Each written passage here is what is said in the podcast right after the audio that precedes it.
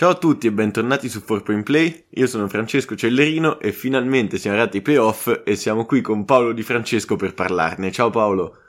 Ciao Francesco, quest'anno non rifarò la, il circo dell'anno scorso e sono partito a cantare la canzone dell'Eurolega e ancora mi la prendono in come, giro. La metto come sigla della puntata.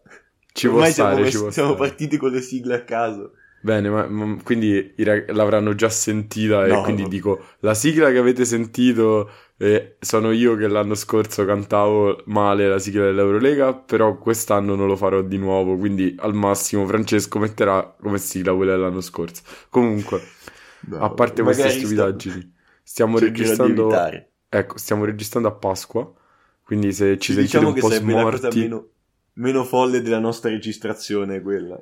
Verissimo, però se ci sentite un po' morti è perché siamo reduci da dei pranzi incredibili e, e anche pieni di parenti, eccetera, quindi tutto Sì. sommato...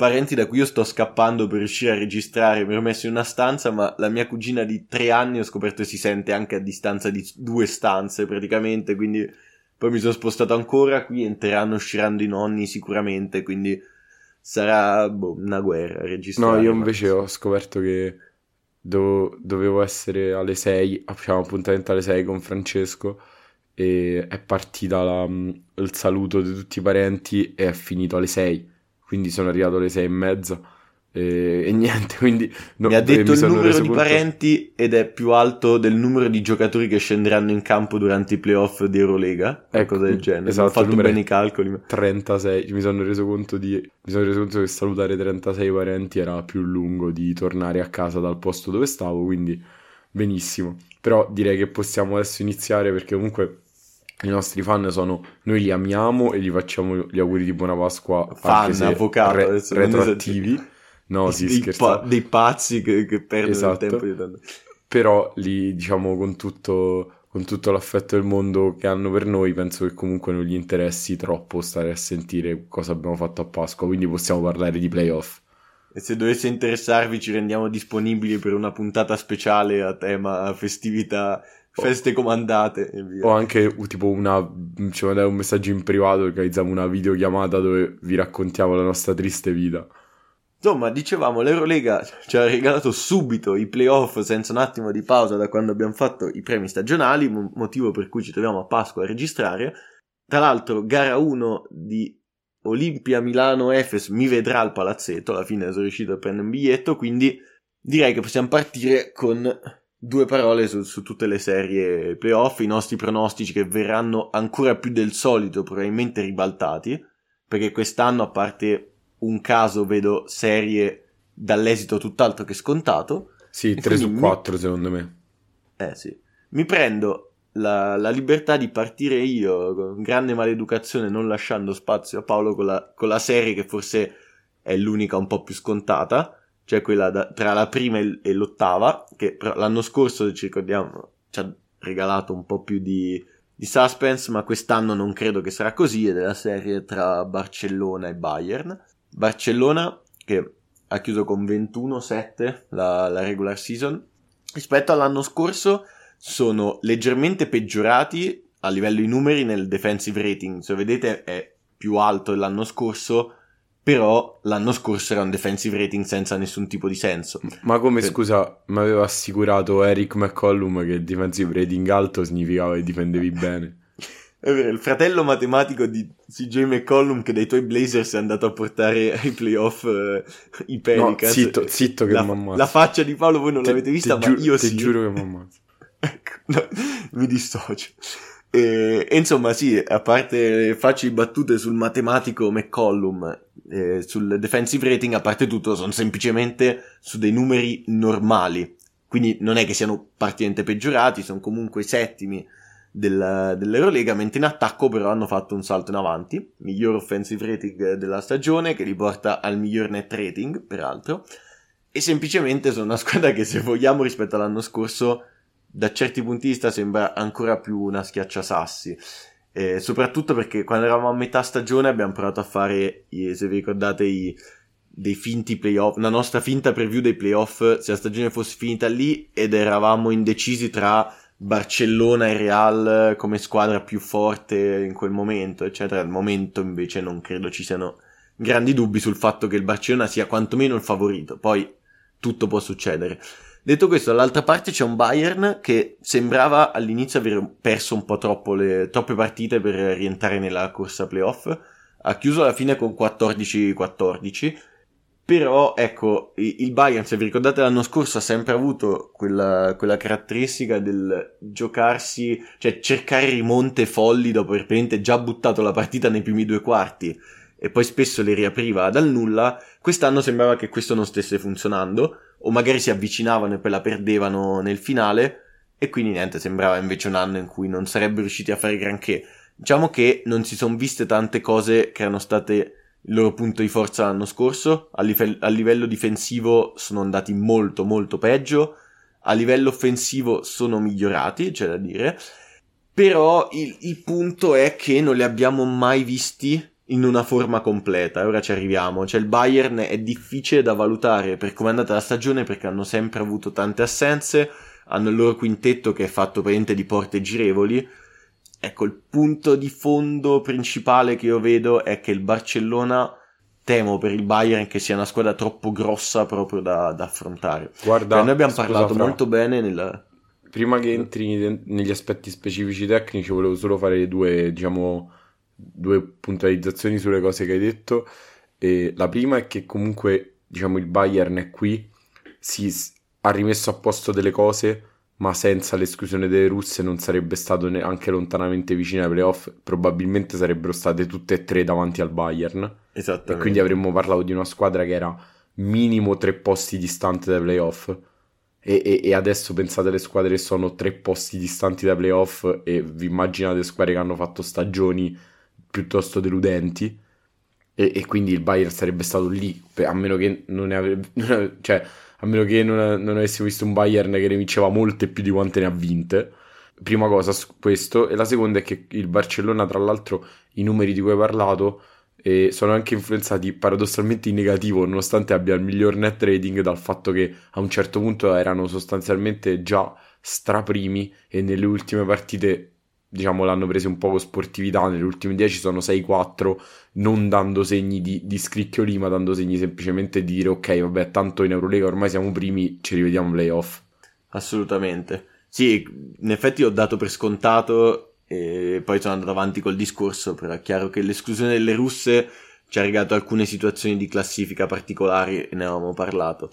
E detto questo, allora, dicevo, il Barcellona è una squadra temo troppo grossa per il Bayern cioè, da tenere per il Bayern. Cioè, noi abbiamo parlato benissimo della stagione di Rubit, che ha fatto molto molto bene, è stato uno dei più continui, però vedo difficile riuscire a tenere contemporaneamente Mirotic e Davis o San Lee, per dire. Cioè, temo che possa essere davvero troppo per loro. Sarà determinante probabilmente il lavoro che farà, ad esempio, Deshaun Thomas al loro fianco, cioè al fianco di Rubit e Otello Hunter però il punto è, se tu ti giochi Rubit e Hunter per tenere i lunghi e poi non hai niente dalla panchina. Cioè, temo che la coperta sia davvero troppo corta. Zipser è tornato da troppo poco e si vede che è al poco per cento di quello che, che potrebbe essere.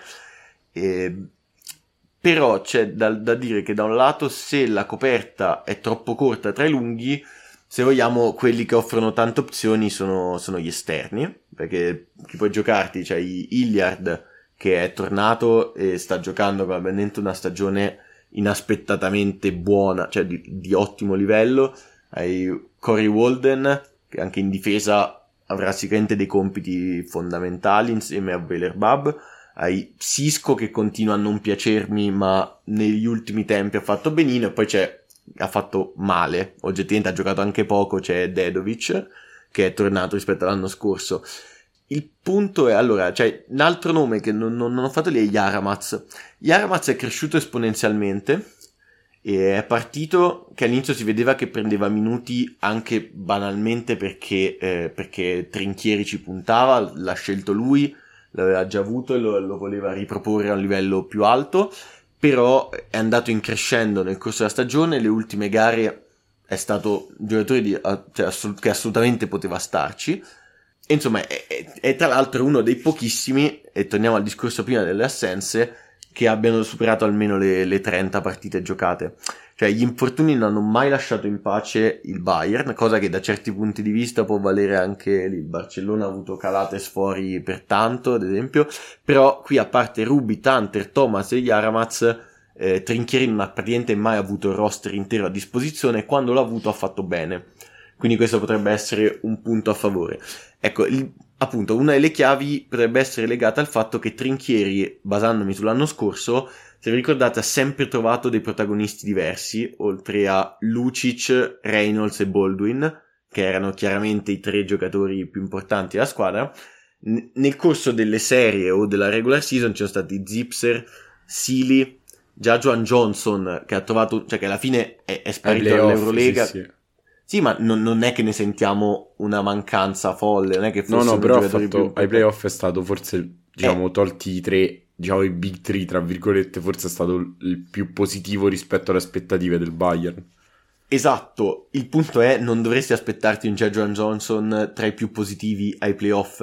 Per cui in realtà lì io ci vedo la mano di trinchieri, è un po' quello il discorso. Quindi sì, sì. sono abbastanza tranquillo sul fatto che riuscirà a trovare interpreti, anche Gist aveva fatto sicuramente almeno una gara, me la ricordo molto bene, cioè aveva fatto bene in generale nella serie, ma in una anche a livello offensivo, diciamo, e aveva cambiato spessissimo i quintetti di partenza.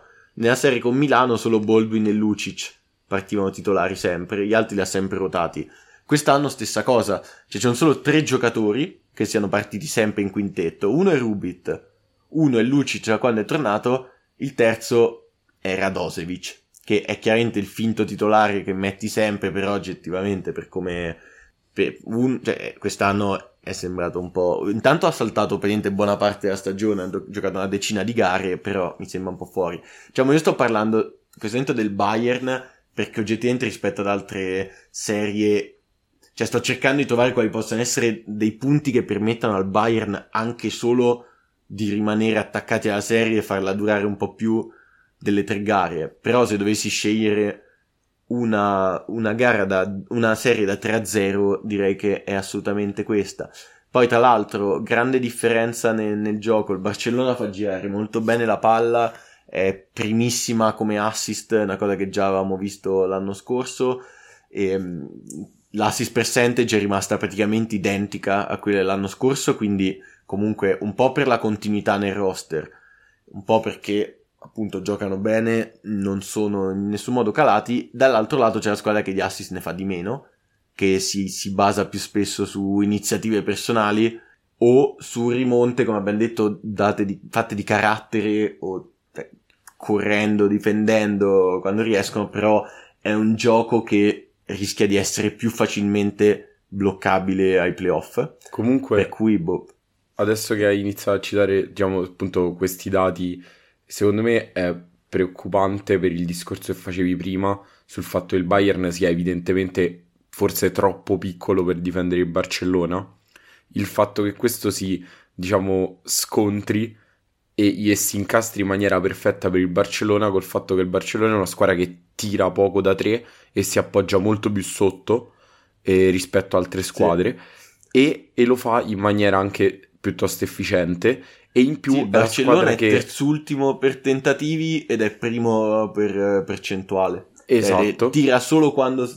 L'unico forse che si prende a tiri folli è la provittola, per il resto sono tutti tiri che sono costruiti bene e ben Sì, preparati. anche grazie appunto al fatto che è molto efficace nel gioco, diciamo, interno e questo costringe la difesa a chiudersi e poi riaprono bene, appunto facendo molti assist anche in questo modo cioè riaprendo poi con l'extra pass trovando il tiratore libero sulla difesa che appunto è stata costretta a chiudersi sui giocatori interni anche e, e in più il fatto che siano primi escluse le russe perché sennò sarebbe il Sesca però per percentuale di rimbalzi offensivi catturati quindi insomma sì. diciamo che queste due cose cioè il fatto che si appoggino molto sotto e il fatto che girino molto bene il pallone, il fatto che prendano molti rimbalzi offensivi è terribile appunto per, per quello che dicevi prima, cioè conferma la, la, tua diciamo paura che il Bayern probabilmente potrebbe perdere 3-0 semplicemente essendo troppo piccolo per contenere il Barcellona.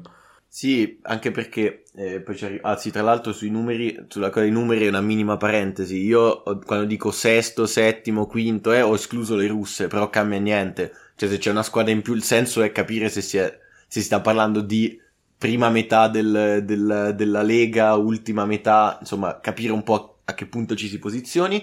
No, l'ultima roba che volevo dire è l'unica cosa che il Barcellona, anche perché poi abbiamo detto fa girare molto più la palla faccia un po', cioè perde più palloni del Bayern in sostanza, anche parecchi, non ricordo se sia la squadra che ne perde di più, però c'è una grossa differenza da quel punto di vista. Il problema è che il, se il Bayern l'anno scorso è stato la seconda miglior eh, difesa della regular season e forzava anche molte perse. Eh, quest'anno il Bayern che abbiamo visto per larghi tratti della stagione non credo che possa essere davvero in grado di sfruttare potenzi- questa potenziale debolezza del Barcellona. Quindi io non andrei a perderci troppo tempo perché le altre serie più equilibrate, eh, anche qui pensavo di farla più veloce, ovviamente ci hanno dilungati, però insomma per me è un 3-0 e se è 3-1, però insomma a prescindere dal risultato non, non vedo una serie in cui sarò lì a pensare chissà come andrà avanti, come è stato con lo Zenit l'anno scorso, ma che il Barcellona controllerà, cioè anche come net rating, ovviamente il Bayern è a malapena sufficiente, appena sopra lo zero ed è in fondo alla classifica, è alzato da un offensive rating molto positivo, ma basta. Guarda, condivido il tuo pronostico e, e condivido anche il fatto di non dilungarci oltre su questa serie. Anzi, partirei subito a bomba con la serie 2-7, che è una serie che, insomma, se, sembra fin- cioè parlare di una serie 2-7 tra queste due squadre è veramente strano perché se non è la serie più equilibrata poco ci manca. E anzi in realtà sono parleremo adesso di tre serie tutte equilibrate ma veramente tra queste e le altre non c'è differenza da questo punto prima, di vista eh, esatto, prima di buttarci dentro alla fine il discorso è che c'è quasi sempre almeno una serie in cui una delle due non ha senso come posizionamento ma ha dei motivi tipo qua abbiamo il Monaco Le... che è partito esatto. male. L'anno scorso c'era il Fenerbahce col Sesca che però era dato da, casi Covid, ehm, partenza a rilento anche lì. Quindi c'è spesso almeno una serie che è una finta rispetto a sì, quello che dovrebbe essere come valori. Guarda, in questo caso secondo me è anche dovuto, vabbè, lo sappiamo, al fatto che l'esclusione delle russe ha penalizzato il Monaco in particolare rispetto alle altre. Sì. E vabbè, comunque vi dico solo delle, una cosa su, sull'ultimo precedente stagionale perché insomma l'ultimo precedente stagionale è stata una vittoria abbastanza netta del Monaco però è interessante vedere degli accoppiamenti iniziali perché abbiamo visto Diallo messo su Dorsey e a sua volta marcato da Papa Nicolau. E quello che però è interessante è il fatto che il fatto che parta World in quintetto al posto di Slucas permette di tenere James riposato, diciamo tra virgolette riposato in difesa perché il World Cup di quest'anno in attacco non dico che si marca da solo ma più o meno. E questo è molto diciamo molto utile. Comunque però dall'altro lato World Cup ti fa sudare un po' più di Slucas assolutamente assolutamente.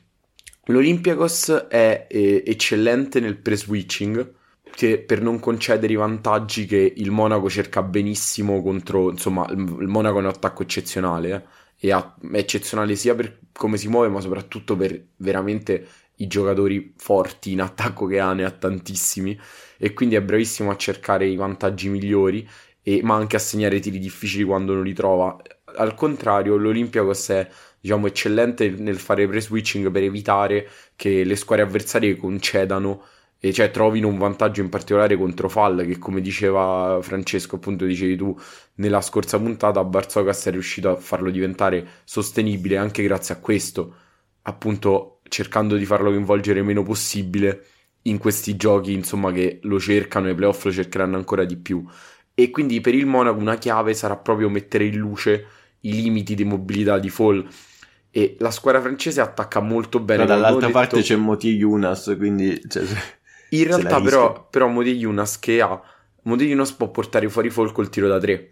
No, quello sì, dico dall'altra parte pure cercheranno di, di mettere sui pattini Moti e Yunus. Assolutamente, ma dall'altra parte diciamo è già un discorso diverso perché si tratta, cioè il Monaco è una difesa tra, un po' deficitaria, quindi tutto sommato diciamo che il Monaco cercherà di vincerla in attacco, questo è, è più diciamo una sfida tra forza e forza l'attacco del Monaco contro la difesa dell'Olympiacos. Secondo me sarà, diciamo, il lato più interessante dei due del campo, ecco, mettiamola così. Comunque, Moteyunas potrà farlo appunto portandolo fuori col tiro da tre, ma anche Hall, che è molto più mobile di, di Fall, dovrà ri- riuscire secondo me a muoversi bene sul pick and roll, perché nello spazio, magari su un pick and roll laterale col quarto di campo libero, è molto più veloce e quindi appunto nello spazio può attaccarlo e anche in transizione.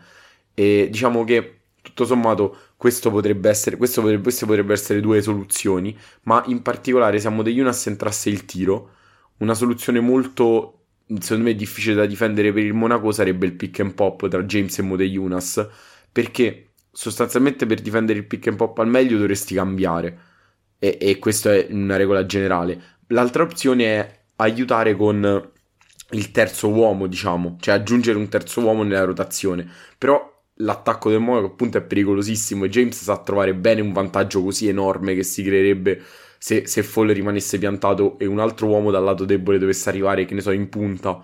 Questo sarebbe una cosa che secondo me se loro difendessero in questo modo per, per James sarebbe una soluzione molto molto molto diciamo facile da attaccare. Comunque il Monaco Sì, poi terza... tra l'altro, infatti poi dicevo qualche mese fa che, che Moti Yunas ha imparato abbastanza a conoscerci sì, eh, con James. Cioè in attacco si trovano intanto molto facilmente, eh, giocano tantissimi pick and roll e pick and pop perché comunque la stazza e il tiro di Moti Yunas eh, offrono una varietà molto grande di, di soluzioni. Diciamo tipo quando c'è Zizic ad esempio che aiuta tanto lui attava più sul dunker spot pure a prescindere da pick and roll e tutto oppure in altre partite portava fuori i lunghi per cui assolutamente, cioè si muovono proprio, quello che, l'esempio che ho fatto era, mi sa, due poli di una calamita, cioè li vedi proprio che ruotano come se fossero un, un'entità sola. Quindi effettivamente, cioè, probabilmente la loro efficacia è aumentata dal fatto che hanno imparato in modo ottimo a conoscersi e a, a trovarsi. Comunque, il Monaco è una squadra che mh, sta, diciamo, è la terza squadra per percentuale da 3 della della Lega nelle ultime 10 sta tirando sopra il 40%, e mentre l'Olympiacos di contro è tutta la stagione che tira intorno al 35%, che è molto più basso come percentuale, e nonostante questo prende più triple, decisamente più triple del Monaco. Questo, diciamo, secondo me sarà un, un punto chiave la percentuale da 3 della sfida, perché appunto l'Olympiacos tirando così tanto da 3 è un attacco appunto che funziona, ma è anche legato un po' alla varianza. E appunto la difesa del Monaco è una difesa un, un po' molle. E il rischio che non, non, riescano a difendere al meglio questa, diciamo, pioggia di triple che l'Olympiacos si riversa sempre in campo potrebbe far alzare le percentuali dell'Olympiacos rispetto a quelle stagionali.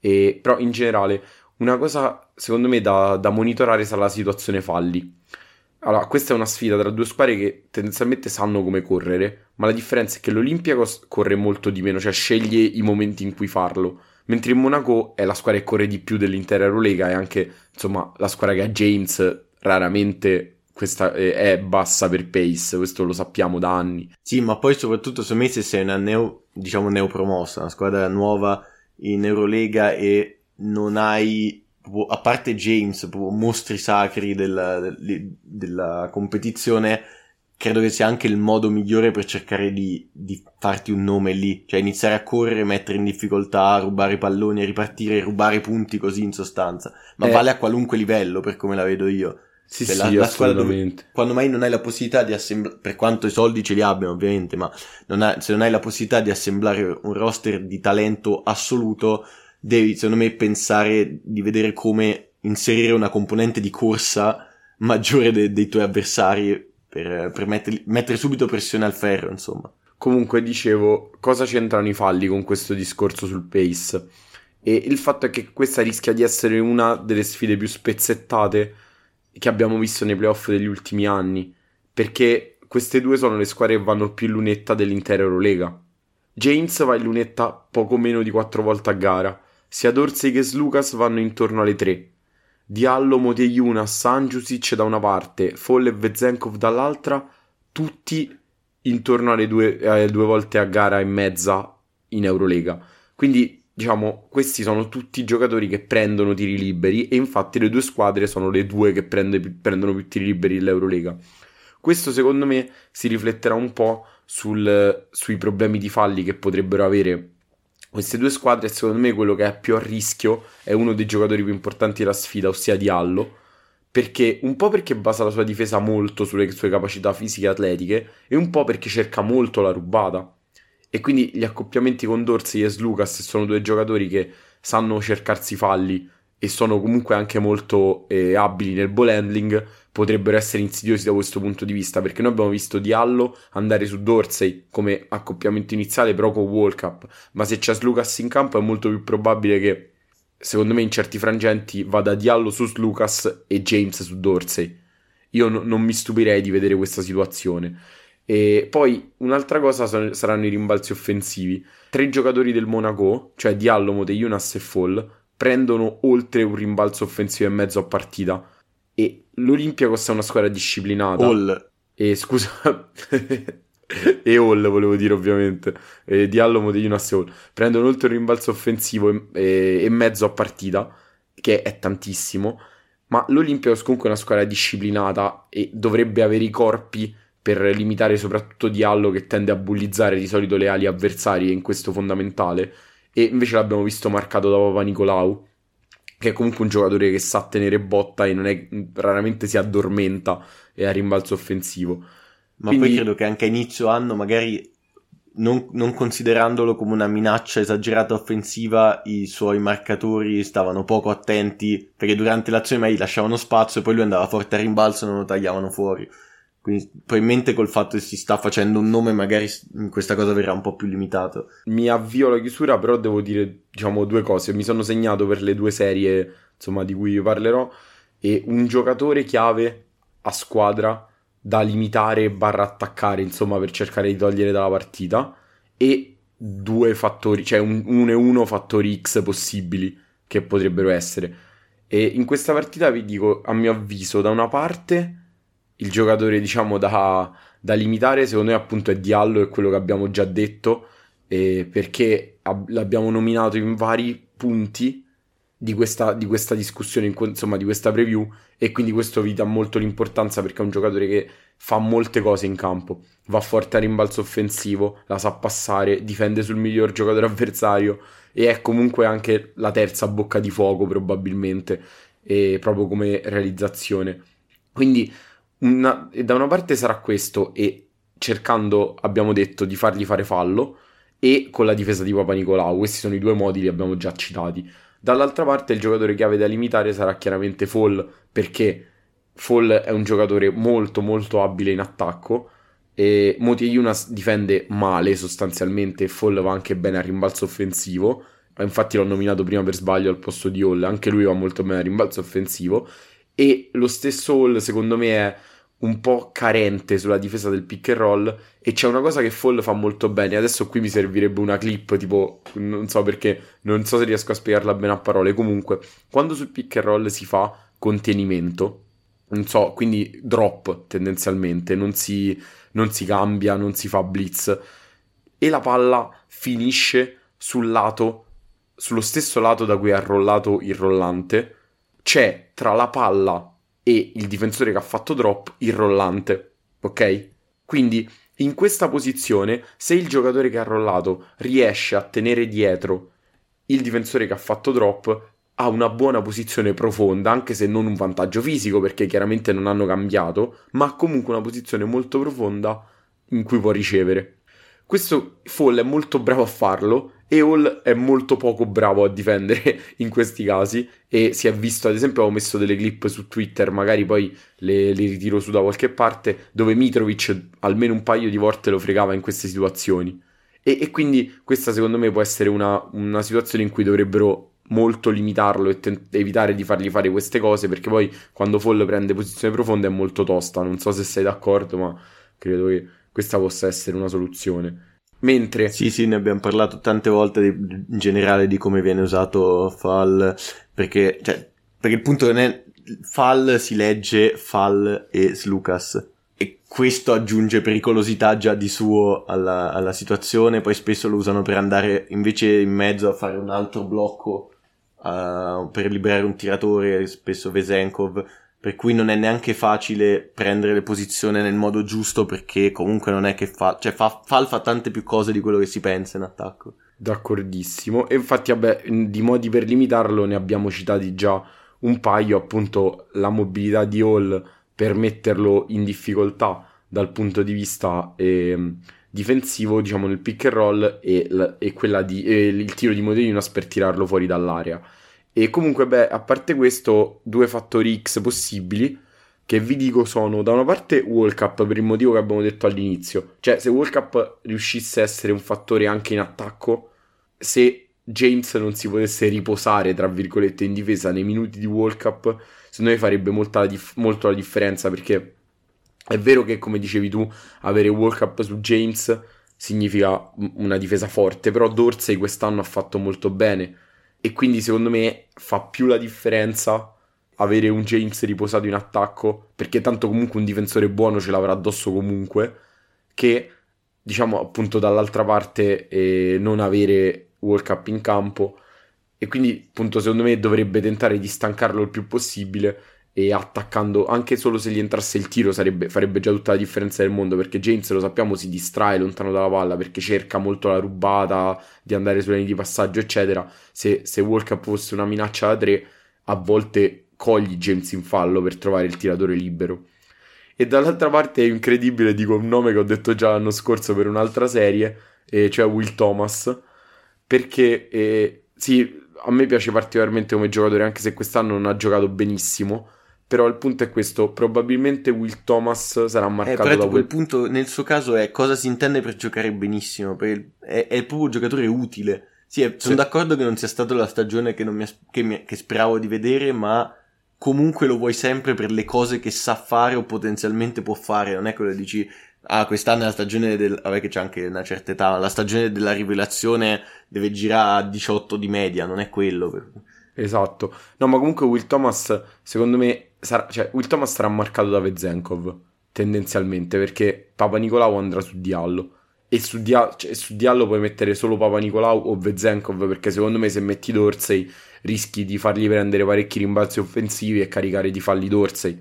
Anche se, appunto, l'abbiamo detto, ha difeso bene quest'anno.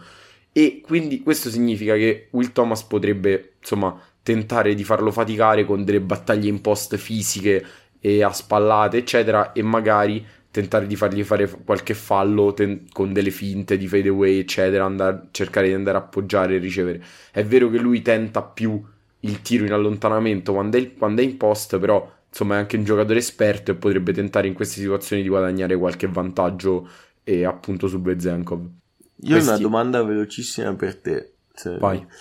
Come vedi cioè, abbiamo detto dell'impatto che ha avuto Obradovic sulla stagione del Monaco, ma a livello playoff come lo vedi? Sicuramente mi ricordo andava portato eh, Locomotive alla, alla, finale contro Wilbekin la, di Eurocup, nel Darussafaka di Wilbekin. Però nel senso non hai un po' paura che magari cioè, abbia fatto cose bellissime in regular, ma che poi cioè, venga mangiato a livello playoff, almeno soprattutto magari quest'anno, poi con, con altri roster in altre situazioni meno.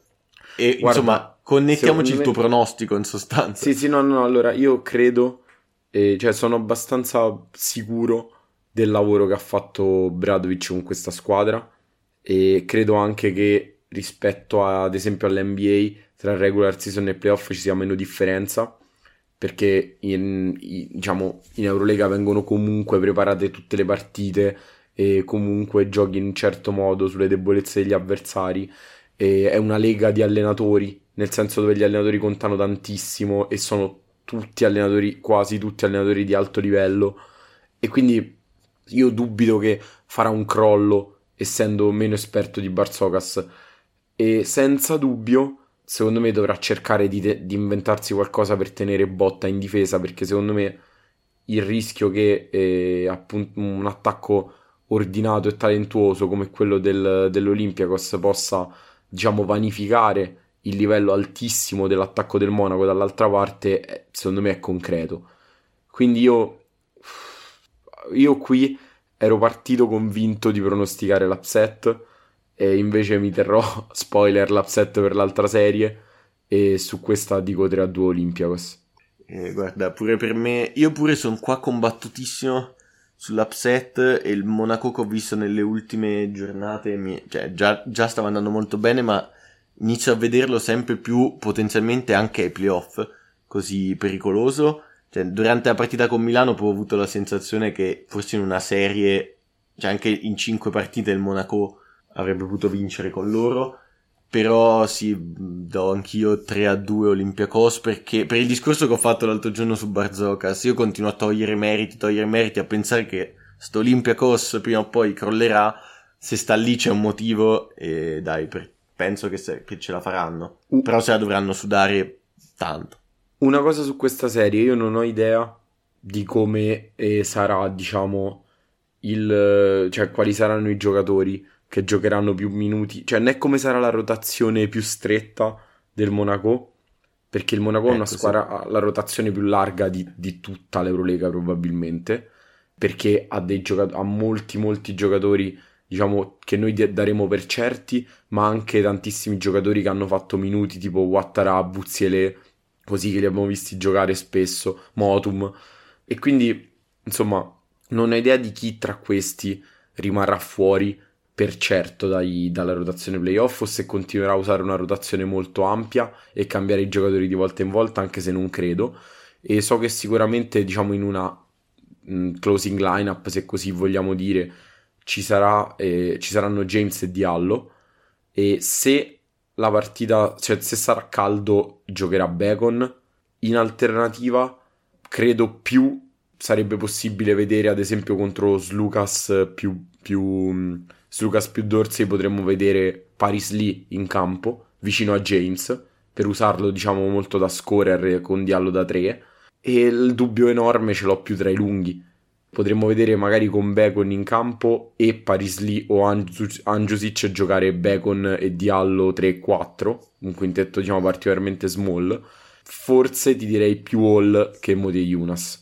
Però, insomma, vediamo. Modeyunas è più esperto, però non lo so, non so se fidarmi. Mentre l'Olympiacos è molto facile, ha le rotazioni più corte e hai sic- sicuri 6 giocatori che giocheranno di più e i 5 sì. che chiuderanno, se non avranno problemi di falli, saranno Slucas, Dorsey, Vezenkov, Papa Nicolau e Fall, che è il quintetto che ha fatto faville comunque in questa Eurolega. Sì, esatto. Ma l'avevamo detto in fase proprio di preview della stagione, la cosa che in... non sapevamo bene dove posizionare il Monaco perché in quel momento era appena arrivato James e tutto, ma la cosa che ci aveva, e comunque sicuramente aveva colpito me, era quanto fosse assortito pure troppo il roster del Monaco. Cioè, ogni giocatore ha caratteristiche un po' diverse dagli altri, non hai, non hai tanti doppioni, diciamo, che può essere sia un bene per avere tante armi, ma sia un male, nel senso se il tuo giocatore deve fare quella cosa quella sera, non è in giornata, non hai davvero uno che possa prendere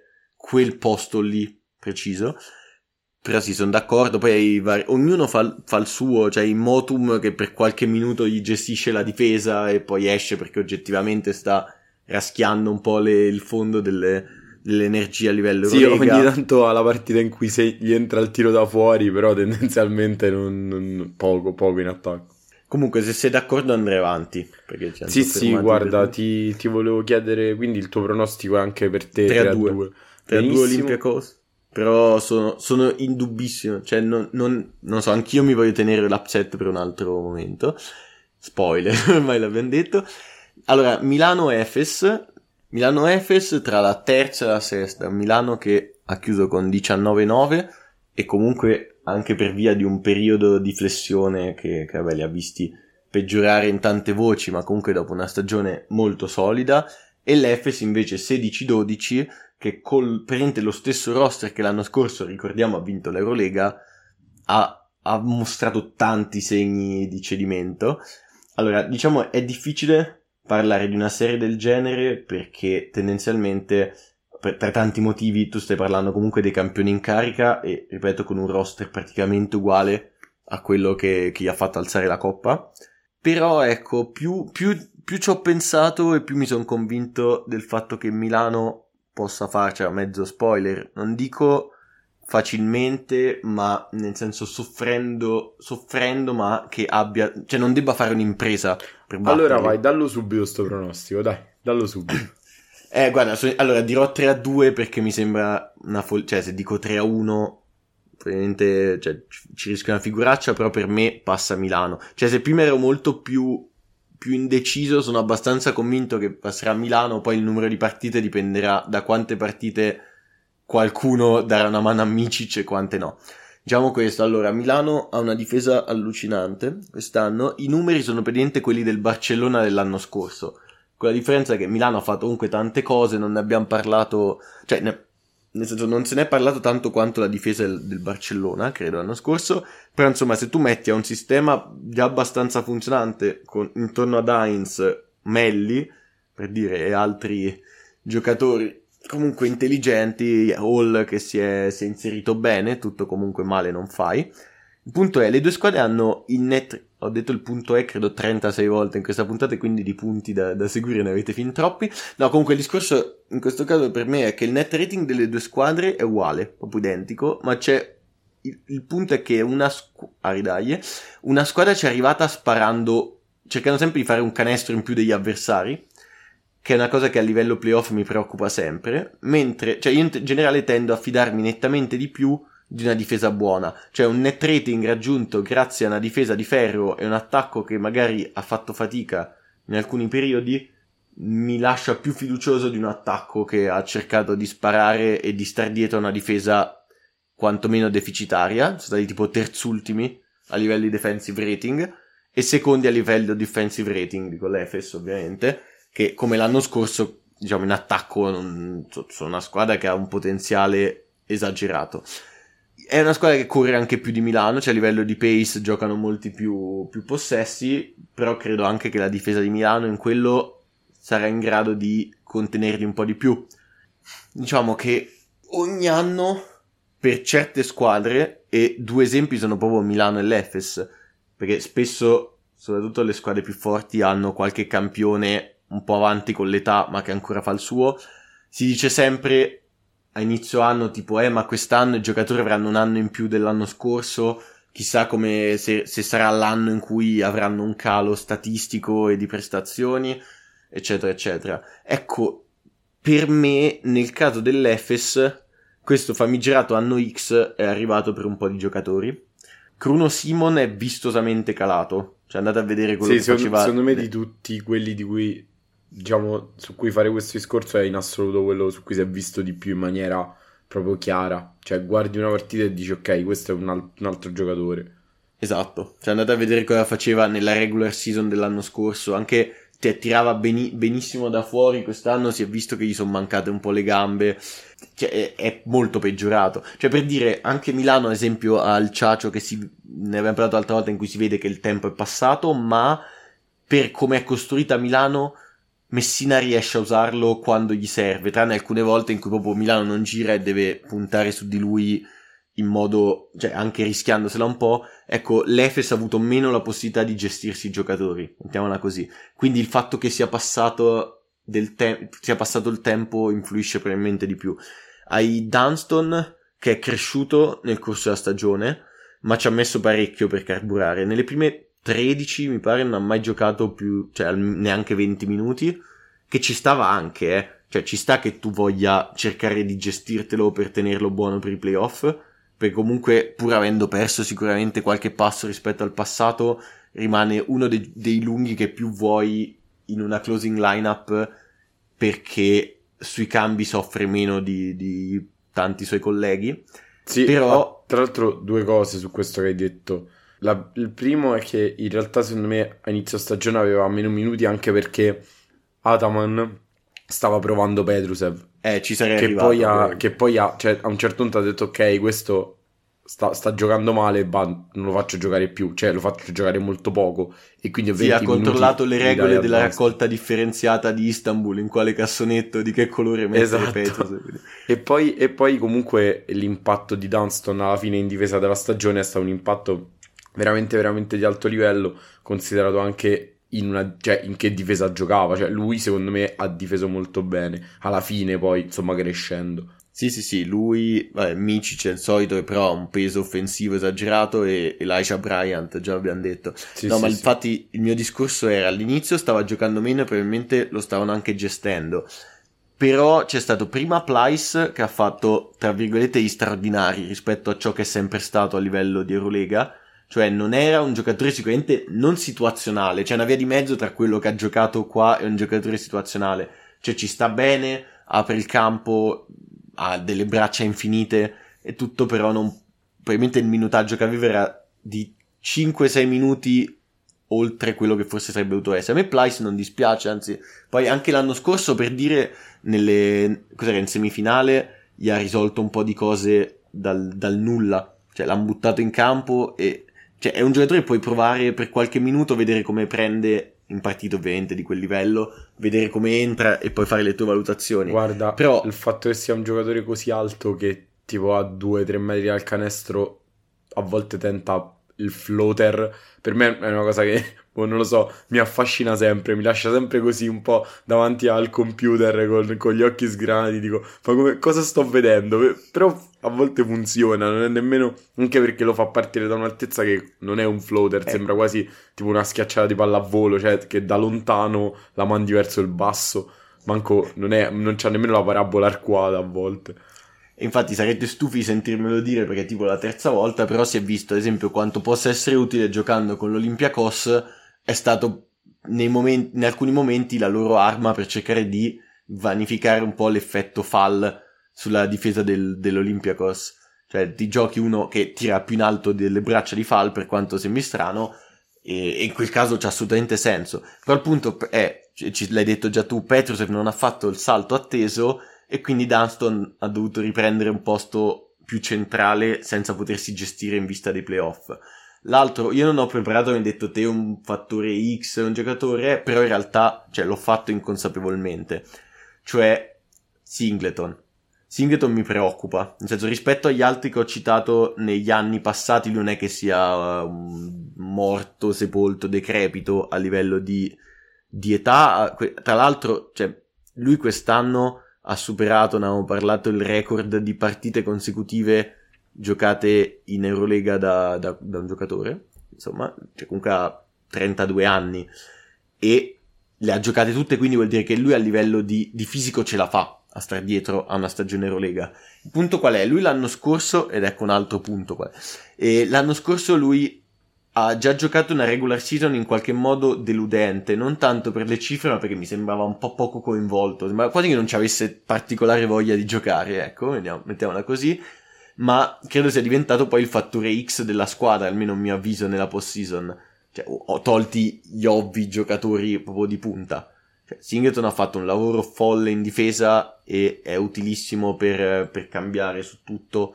La difesa, noi abbiamo parlato di Dunston, ma Dunston e Singleton vogliono dire veramente cambiare su qualunque bipede si, si aggiri per la tua metà campo. Sì, comunque... Il è che su, su ah, questo vai. ti dirò, infatti, che avere Dunston, cioè mettendo insieme le cose che hai detto tu, no?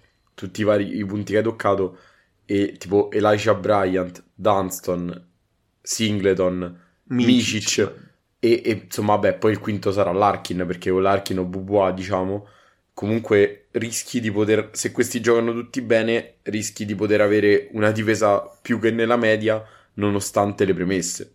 Sì, Comunque, per finire, Singleton il punto è, l'anno scorso ha giocato una regular season sotto le aspettative e poi si è rialzato ai playoff. Quest'anno ha giocato una regular season vergognosa. Cioè, il punto è quanto, quanto potrà di colpo triplicare i giri del motore dopo aver giocato in questo modo fino adesso.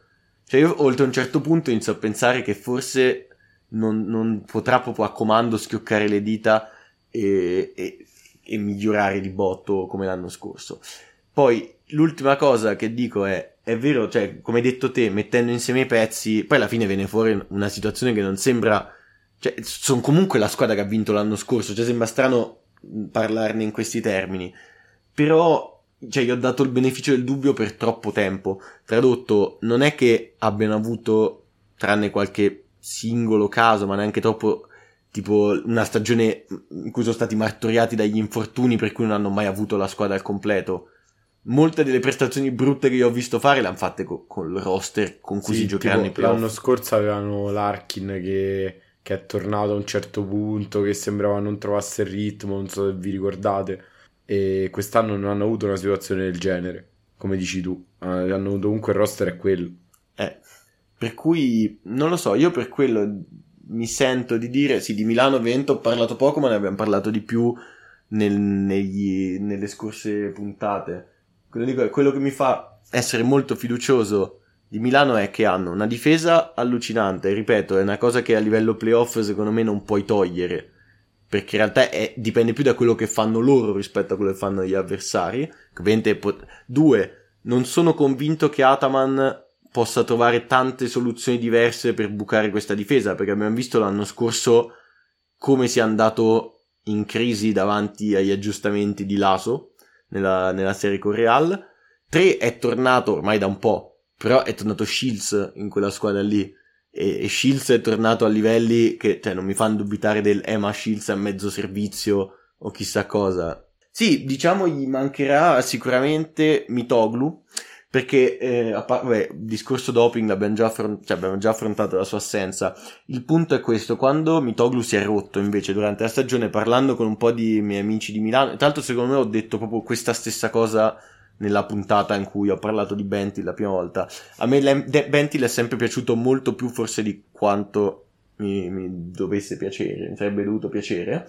Ma quello che ho detto è: è un ottimo acquisto se sai che Mitoglu ti tornerà in tempo per i playoff. E a quel punto tu Bentil te lo puoi usare come arma tattica, puoi tenerlo in campo di più se, l'avevi visto, se Bentil azzecca le prime giocate, gioca molto bene. Sbaglia poi, come è successo col Monaco, una schiacciata da solo e di colpo diventa un'altra persona. Per cui avere Bentil e Mitoglu ti dava molte più opzioni. Togliere Mitoglu è vero che per molto tempo, cioè forse ci eravamo dimenticati un po' del suo impatto di inizio stagione perché poi è mancato per tanto. Le cifre non raccontano un dominio assoluto, però Mitoglu e Melli era una coppia veramente di, di primissimo sì, livello. Secondo me, tra l'altro, molto bene alzava, alzava il livello dell'attacco, che è tra le due fasi quella un po' più deficitaria di Milano, e in coppia con Melli si riuscivano anche a coprire. Eh, diciamo, si riusciva anche a coprire il fatto che lui in difesa non è certo Melli, non è certo Heinz. Quindi, insomma, quella coppia funzionava perché secondo me alzava un po' il ceiling di Milano in attacco, apriva molto l'area e soprattutto gli permetteva di, eh, potendo giocare in maniera totalmente interscambiabile dentro e fuori, e potevi trovare sempre l'accoppiamento migliore dove attaccare la squadra avversaria. Ma sì, ma poi Milano c'ha Baldasso quest'anno. Cioè, l'avete visto tutti con, con la Svel. Va bene, ok, a posto questo è il momento in cui dovevo passare alla serie successiva. All'altra serie, Io dico 3 a 1 no, per tuo, Milano. Tu, aspetta, Ah, aspetta, il tuo pronostico è? 3-1 Milano. Tra l'altro non credo se Datome tornerà in tempo per la serie, deve essere tre settimane di assenza almeno, due settimane fa, sì dovrebbe tornare nel No, il problema qui è anche la situazione, cioè insomma c'è il rischio di questa situazione Covid poi di Milano, però sì insomma, esatto. Diciamo, te, parli, proviamo, a, proviamo a parlare di, insomma, di basket e basta sperando che di non doverci fare troppo i conti con questa situazione. Ah, ecco, è un'altra roba, cioè Messina deve trovare il modo di far uscire da quel tunnel uh, di Leni. Cioè, di Leni è sempre stato un giocatore un po' testa o croce. Cioè, inizio partita o, o, gioca molto bene o gioca molto, ma- molto bene, insomma, almeno in attacco con, o in difesa Beh, sulla dai, palla. Eh sì, difesa sulla palla, anzi. Però, cioè, gli ultimi tempi di Delaney mi hanno molto preoccupato. Cioè, troppe partite di fila in cui è stato il Delaney brutto. Brutto, sì, che poi brutto, il brutto, Delaney brutto muro il Dilani brutto non è che è un Dilani che dice vabbè gioco il pick and roll, la scarico, mi vado a mettere, faccio le location nell'angolo, se mi arriva il pallone tiro. È il Dilani che la prendo, pal- palleggio la finché la palla non si sgonfia e quando si sgonfia tiro contestato con un metro dentro la linea 3. Eh, insomma, quindi... La locura letteralmente. Eh, esatto. Va bene, Comunque... dai, possiamo andare con l'ultima serie. Sì, sì, già abbia- dobbiamo finire questa puntata lunghissima e quindi Andiamo con la che serie. mi aspetta 4, la cena di Pasqua, tra l'altro. Eh. Andiamo con la serie 4-5, che è una serie che si è, diciamo, definita grazie alla vittoria del Maccabi sul, sul Fener. Il Maccabi poteva sostanzialmente tankare per prendersi, per prendersi un altro accoppiamento tipo Milano. Quindi tra la situazione Covid di Milano e la situazione diciamo, esplosa nello spogliatoio del Real e comunque di una stagione che stava andando già in declino prima di quella situazione, ha scelto la situazione Real. Diciamo, il precedente stagionale tra queste due squadre, da Real e Maccabi, è fresco e secondo me vale la pena parlarne perché mi sembra abbastanza indicativo. Perché una cosa incredibile, noi abbiamo visto un Poirier dominante in, que- in quella partita, ma giocando in pick and roll con Ertel, che hanno fatto benissimo in coppia, e Ertel adesso è fuori squadra. E, quindi, insomma, questo ad esempio già ci mostra come eh, le, le, il casino che è successo di uno spogliatoio non sarà solo una questione di equilibrio della squadra, ma anche proprio di rotazioni. A metà quarto quarto, ad esempio, il Real ha, spesso, ha smesso di segnare e col Maccabi che in variazioni, cioè la, la partita era più 9 Real Madrid a circa metà quarto quarto. Il Real Madrid in quel momento era a 74 punti ha smesso di segnare, ha finito a 74 punti, che, già, che c'era già tipo 5 minuti e mezzo dalla fine, col Maccabi che ha cambiato totalmente difesa, ha giocato piccolo, giocando cambio su ogni blocco, con sostanzialmente Caloiaro e, e, e, Williams da 4 e da 5. Questa è stata una soluzione che ha mh, scombinato totalmente le carte del Real, nonostante sembrasse controintuitivo um, attac- giocare piccolo contro una squadra che schiera uno tra Poirier Tavares, Yabusele e Deck. Ma in realtà aveva senso perché appunto, come abbiamo detto, Poirier stava distruggendo Reynolds e, G- e Zizic, soprattutto in pick and roll, in generale con momenti senza palla. E quindi cambiare tutto per essere aggressivi e non farlo, cioè, tentare semplicemente di non farlo ricevere per vanificare un po' questo suo vantaggio fisico.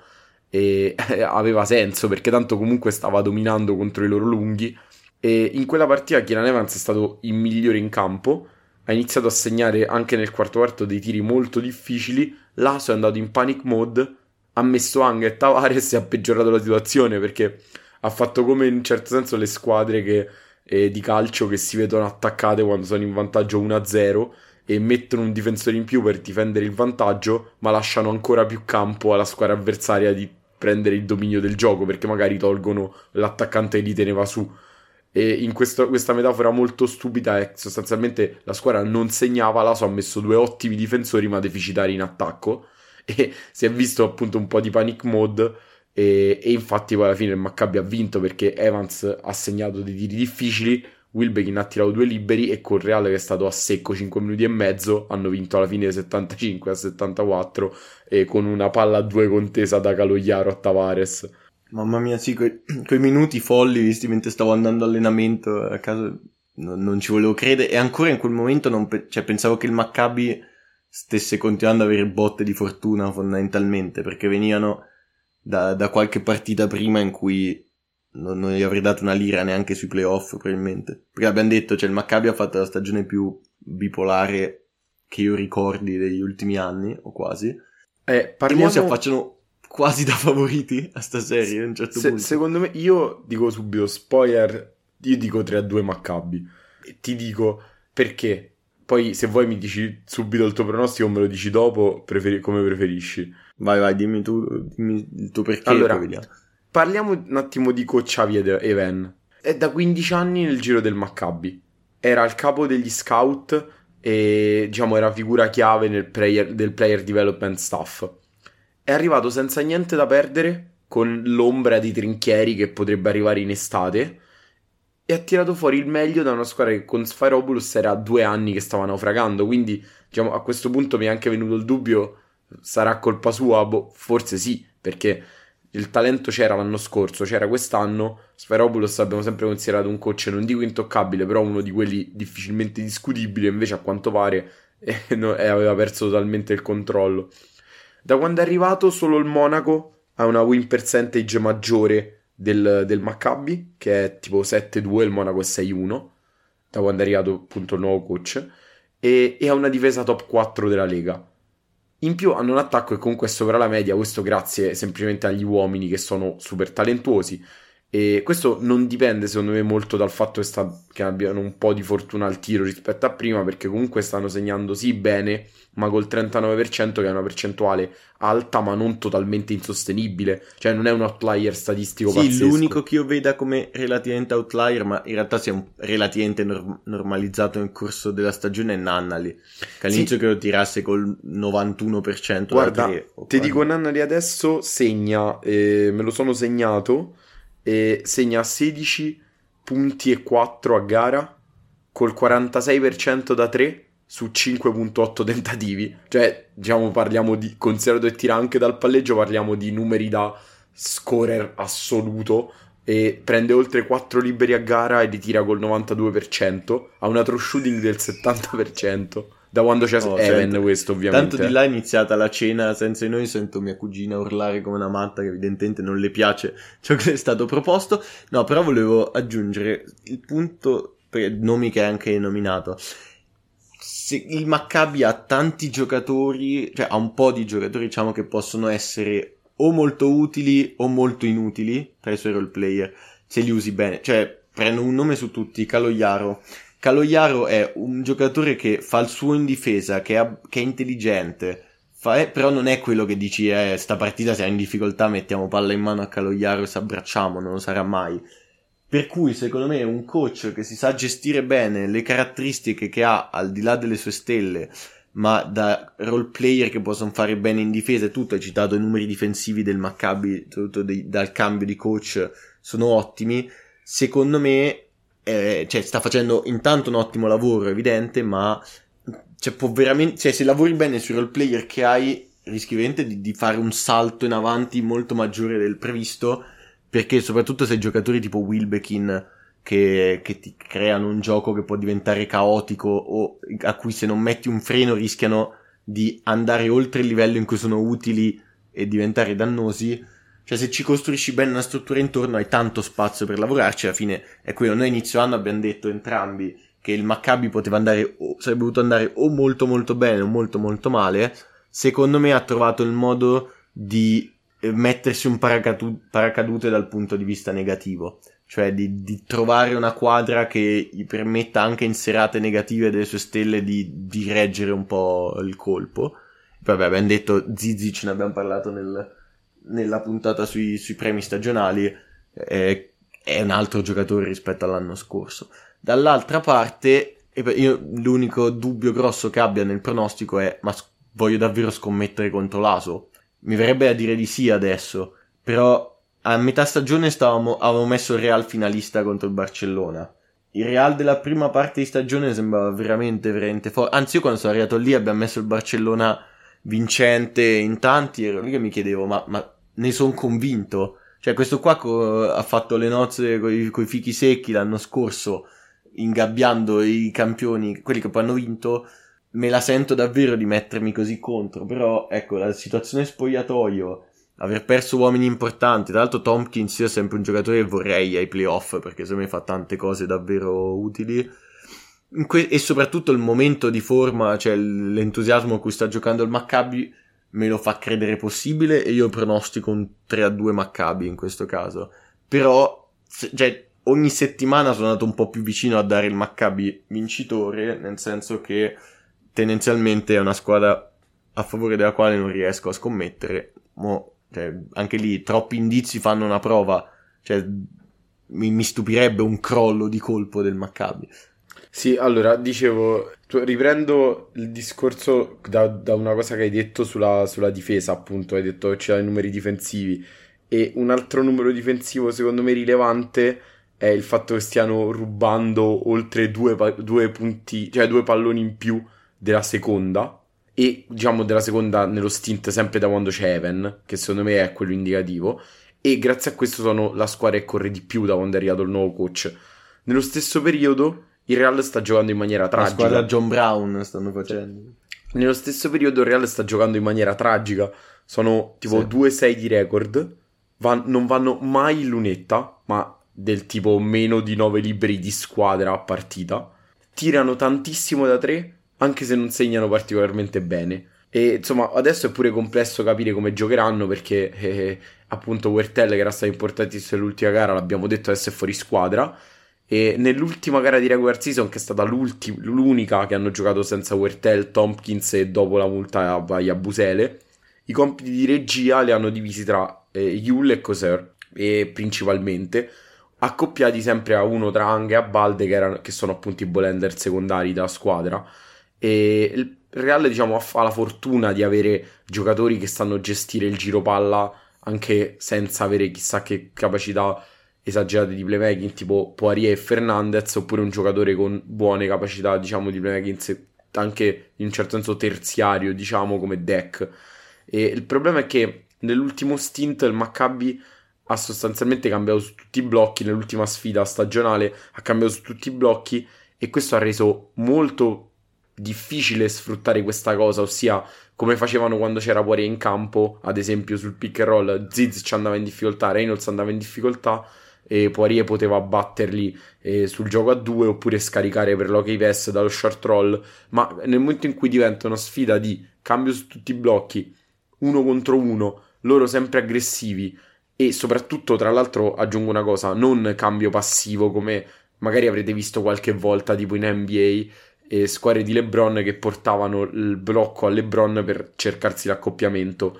Arrivava al blocco, gli avversari cambiavano così in automatico e lui giocava all'uno contro uno contro, contro il giocatore che anche che con Irving lo facevano. Esatto, in questo caso in realtà il Maccabi forza tantissimo il blocco, cioè non cambia a prescindere. Se l'avversario porta il blocco solo per forzare il cambio, cioè così in maniera poco, diciamo, non lo setta bene, eccetera, loro forzano il blocco e continuano a difendere. Ovviamente se poi il difensore rimane sul blocco cambiano tutto e questo è molto, cioè, insomma, costringe anche l'avversario a ragionare e anche per cercarsi l'accoppiamento, cioè non basta andare lì in maniera diciamo passiva e portare sì, l'uomo. Ti risponde, ma è del ah. mestiere questo. Sì, sì, esatto. Quindi vabbè, eh, tendenzialmente secondo me in questo momento c'è talmente differenza in momenti di forma che se diventasse una battaglia di uno contro uno vedo difficile la vinca il Real. E come hai detto tu, la, la differenza è, la, la, dovrebbe fare l'ASO, cioè evitare che diventi una battaglia di uno contro uno nella metà campo del Maccabi. Laso non si, secondo me è difficile capire bene con chi chiuderà perché dal momento mh, che le rotazioni del Real sono state schizofreniche per tutto l'anno, figuriamoci adesso che sono andati fuori dei giocatori tipo soprattutto Wertel che giocava abbastanza. E sicuramente secondo me i due che non possiamo considerare fuori dal quintetto finale sono Deck e Yabusele. Poi ci sarà uno tra Tavares e Poirier ovviamente Probabilmente Yule perché mh, Laso quasi mai si priva di Yule nel finale. Più che altro molto spesso l'attacco del Real nei, nei, nel clash time è stato proprio diamo palla a Yule che tira da 9 metri. Esatto. Nel bene e nel male. Esatto. E poi... La Stella Rossa è stato così, lui che tirava da 9 metri ogni volta. E, e, poi abbiamo, diciamo, per chiudere questo quintetto che abbiamo detto appunto, Deck, Yabusele, uno dei due centri e Yule. Uno, secondo me, tra Coser, Anga e Fernandez in base a cosa serve. Difficilmente vedo a balde Taylor e Williams Goss. Questi tre li escluderei, diciamo, dal quintetto finale, a meno che non siano in quel momento protagonisti di partite incredibili. Eh, ma credo più uno appunto tra, tra, questi altri tre che ho detto all'inizio, che sono appunto Coser, e Fernandez, perché Coser, vabbè, ha la fiducia di Laso, lo sappiamo. Anga... Sì, e poi spesso c'è sempre, non puoi sapere a priori se finirà la partita perché come ho detto tante volte si, lo butta o in quintetto comunque nei primi minuti e poi ne valuta l'impatto. Eh, ma infatti adesso, adesso, ci arriviamo a questa cosa e te, la, dopo col fattore X ne parliamo. È esattamente questo che dici tu, 100%. E no, appunto Anga che però potrebbe servire per spegnere un avversario particolarmente caldo, se magari appunto Wilbegin o Nannali in particolare. Oppure Fernandez che insomma sappiamo che ha esperienza di, anche di tiri difficili, insomma se, se, non è troppo fuori fase probabilmente l'Aso vorrà averlo. Per il Maccabi è molto più facile perché sappiamo secondo me che gli esterni sono in un certo senso locked, cioè Evans, Wilbekin e Nanna li chiuderanno sicuramente, a meno di problemi di falli particolari. Il resto saranno due tra, Caloia- tra Caloiaro, Williams, Zizic e Reynolds. Cioè se andranno piccoli saranno Caloiaro e Williams altrimenti uno dei due e uno tra Zizic e Reynolds, cioè uno dei due 4 uno dei due 5. La rotazione è più complessa perché sicuramente saranno questi 7 e gli altri due saranno Chiari Thomas e Di Bartolomeo. Adesso questi due giocatori sono un po' più complessi da leggere perché il primo è più grosso e più importante in difesa di squadra e il secondo è più aggressivo in uno contro uno. Però entrambi non sta entrando il tiro da tre come dovrebbe. Quindi, secondo me, eh, potrebbe essere anche quello, cioè l'ottavo uomo di rotazione. E diciamo più importante sarà quello più caldo tra questi due, quello a cui diciamo entrerà il tiro. E, e per questo, diciamo, adesso entro nei fattori X, cioè Coser, come hai detto tu, eh, sta è il fattore X del Real, perché è l'uomo da prestazioni sporadiche che appunto là solo butta in campo e vede com'è, ma spesso le prestazioni sporadiche l'abbiamo visto farle in partite importanti, questo ce lo ricordiamo insomma in, in partite decisive, decisive cos'era essere importante. Dall'altra parte vi dico Thomas. Real perché... MVP delle finali. Eh, esatto, esatto. Sì. Da una parte vi dico Thomas perché Thomas più di, di Bartolomeo ha il talento e il fisico per essere il primo cambio tra gli esterni in una partita playoff di Eurolega e se ritrova il tiro che in realtà è stato buono sempre in carriera, tranne adesso, e è perfetto da accoppiare a qualunque combinazione a due di tre tra Evans, Wilbegin e Nannali. Cioè è perfetto sia per fare diciamo il sostituto di Nannali per lasciare più palle in mano a Evans e Wilbegin, è perfetto anche per eh, diciamo appunto giocare da due. Diciamo tra, due, tra, il 2 e il 3 può fare quello che volete e, e diciamo potrebbe essere appunto il, il, giocatore che un po' svolta la situazione.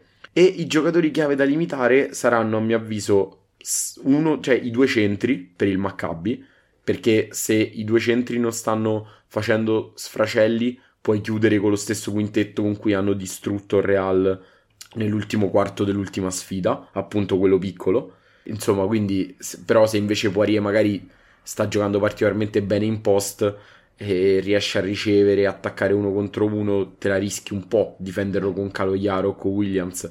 Quindi dovranno limitarli anche per permettersi questo quintetto. E dall'altra parte l'hai detto te, cioè Nannali.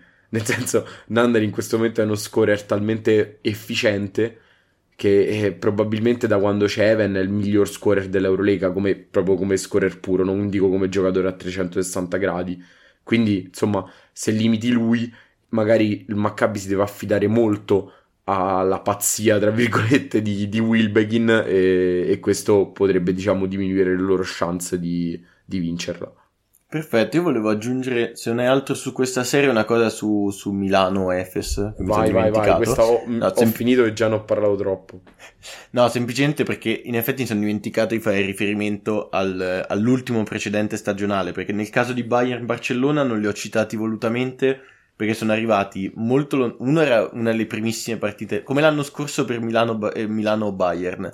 Non sono rappresentativi perché uno è arrivato a inizio stagione col roster ancora incompleto, mi ricordo neanche se ci fosse già Lucic e l'altro pure comunque abbastanza lontano nel tempo.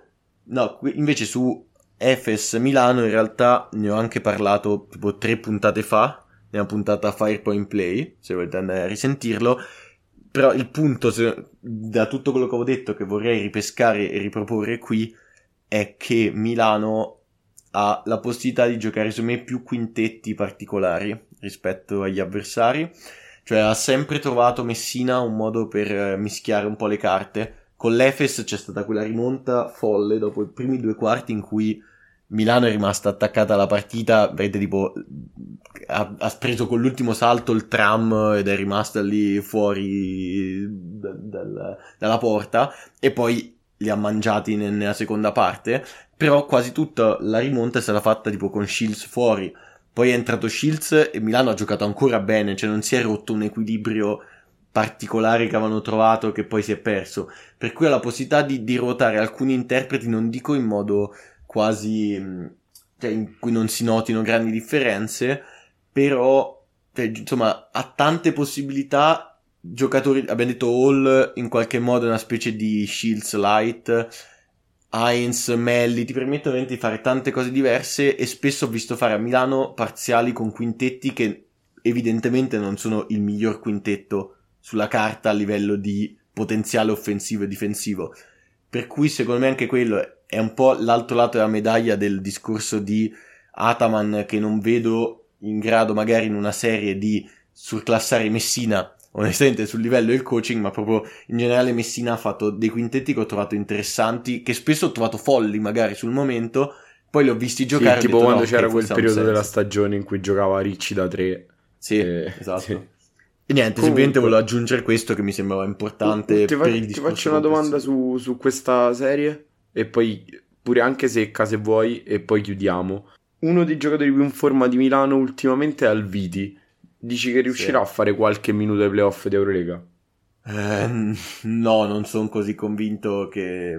Cioè, in generale non credo che i rischi se li vogliano prendere in quel momento, i coach. Cioè, poten- pot- allora, ci saranno de- dei posti da ruotare anche che non hai più Mitoglu magari nel- nelle convocazioni e diciamo che è più plausibile che, ad esempio, giochi lui e non Jerian Grant, per dire, quello sì. Però dubito che sia questo il momento in cui, in cui farà questi esperimenti. Cioè, piuttosto proprio per questo motivo che dici che è praticamente in forma in campionato, una roba tipo 38 minuti al Viti, no, ma è così no.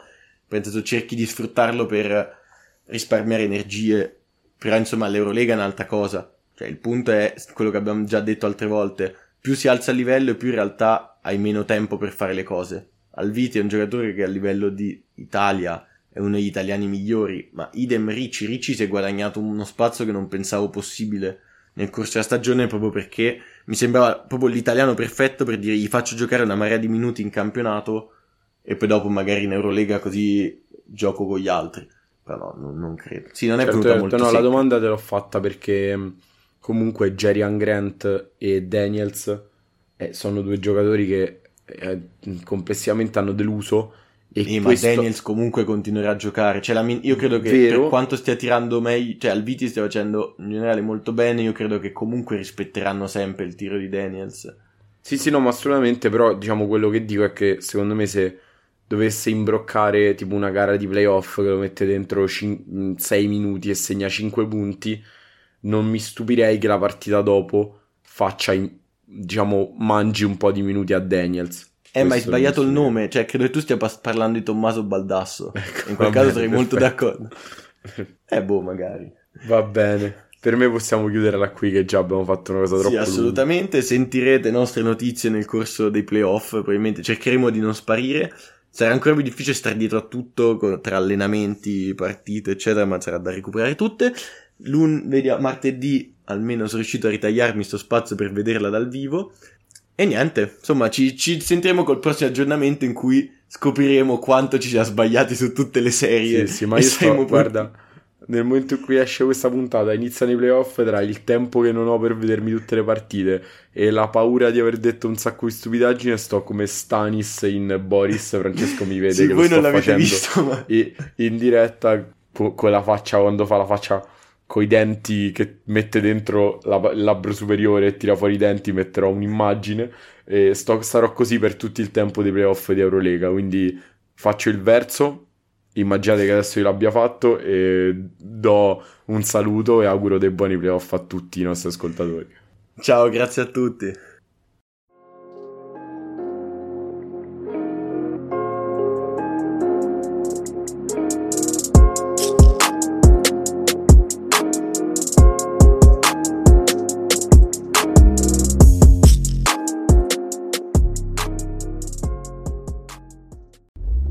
Know somebody who won't wear their seatbelt?